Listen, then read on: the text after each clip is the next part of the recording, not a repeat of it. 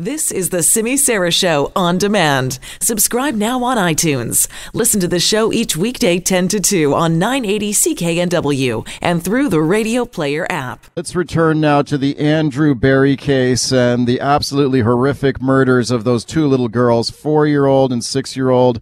Uh, daughters of Andrew Berry. He was convicted on two counts of second degree murder. He was sentenced this morning. Andrew Berry sentenced to life in prison on those two second degree murder convictions. He will have no chance for parole until he has served 22 years in jail. The tragic deaths of these two little girls now has put the issue of child custody agreements under the microscope. According to the girl's mother, Sarah Cotton, Andrew Berry had been physically, verbally, and emotionally violent during their common law relationship.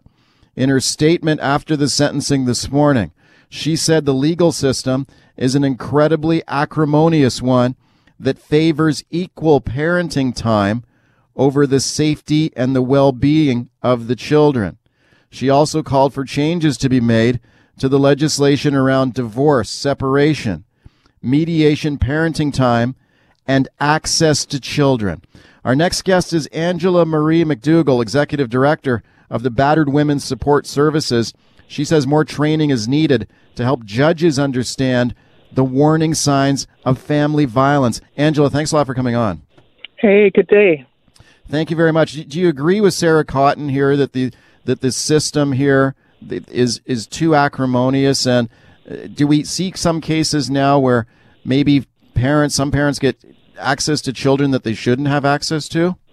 I, I agree with uh, with uh, the mother entirely, unequivocally. You know, what we've got here is uh, uh, uh, there's a lot of evidence to show that uh, that uh, uh, you know when there's a abuse in a relationship, uh, mo- uh, and then there's parenting uh, custody issues, that uh, the mother and the children, uh, when there's uh, the mother and the children are, are at risk for violence, including lethal violence, and there was enough evidence in this uh, case to give us a sense of the potential lethality of not only the mother but also the children. And the problem that we have, and I know that you uh, talk about the, you know, talking about judges, the training for judges, and that was just one part of the picture. We've got, uh, uh, you know, Sarah Cotton's correct. The mother is correct when she uh, talks about this idea of equal parenting time when there's these histories of uh, domestic violence by a father to a mother and, and to children. And, you know, and these are things that we've been attempting to address and disrupt actually through our work at Battered Women Support Services for 40 years. Okay. Do you think there were warning signs that were missed in this particularly tragic case? There always is warning signs that are missed, sadly. And, you know, domestic homicide is one of the most predicted and most preventable uh, forms of lethal violence that we actually have. What we don't have, unfortunately, is a sense that the system takes the violence seriously. We uh, see routinely where uh, the the idea of the the children having that the father having access, the abusive father having access to children uh, ahead of the evidence of violence. And this, you know, and Sarah Cotton is speaking to that as a, you know, here is a mother that is telling her own tragic story of the death of her daughters uh, in something that we all know. And, you know, there's enough research, there's enough evidence, and there's enough dead bodies to tell us exactly what the problem is. What we don't have is a culture and a system that's prepared to address it in a meaningful way yet. Okay, okay, certainly if there are any warning signs there, if any kids are at risk, obviously we need a system that's responsive to that. What kind of changes do you think are needed? Well, I mean, I think the you know, and these changes have been have been suggested routinely. We have a new uh, Family Law Act uh, in British Columbia that does address domestic violence. However, the system continues to not take it seriously. We've got the apparatus uh, in place. What we don't have are the individuals within that apparatus to respond in the way that understands this, this lethality. Okay, so what, what do you need? You need more you need more staff to enforce some of these uh, rulings. What what's required?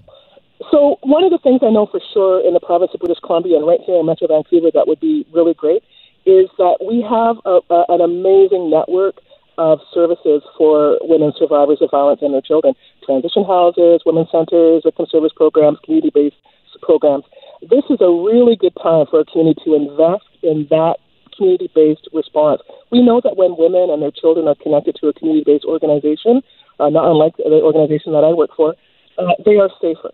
Uh, that's one thing for sure. And, uh, you know, and this is a good time to, to make donations to your local transition house, women's organization for sure.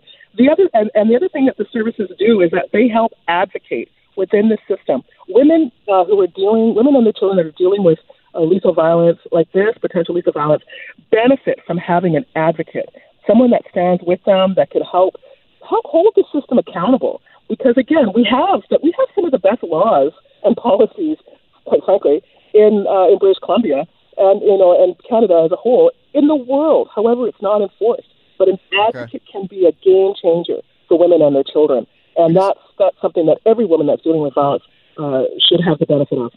Just got a minute left here, Angela. I've, I've talked to some dads in the past who felt that the system was maybe a little stacked against them and that maybe they were not getting as much access to their kids as they would like. I mean, the, in general, the concept of equal parenting, is that a sound one in your mind? I mean, obviously the, the, the whole game changes if there's any evidence of threats of violence or abuse. But when you have, you know, two stable parents, I mean, equal, is equal parenting a good concept? And this is a really important distinction that we're talking about right now we're not talking about uh, you know when when marriages and relationships break up and there's no violence, no abuse. We're not talking about that at yeah. all. We're not. We're talking about a very specific situation of right. which there's always evidence.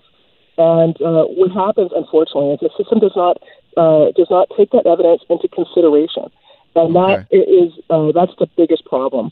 And okay. and and and, and it's in light in terms of a, of a broader sense of uh, but we are working to change that, and you know, and I just raise my hand to Sarah uh, Cotton and uh, and you know, and honor her, and, and of course, our hearts will continue to be with her and her, sure. her daughters. Angela, thanks for coming on.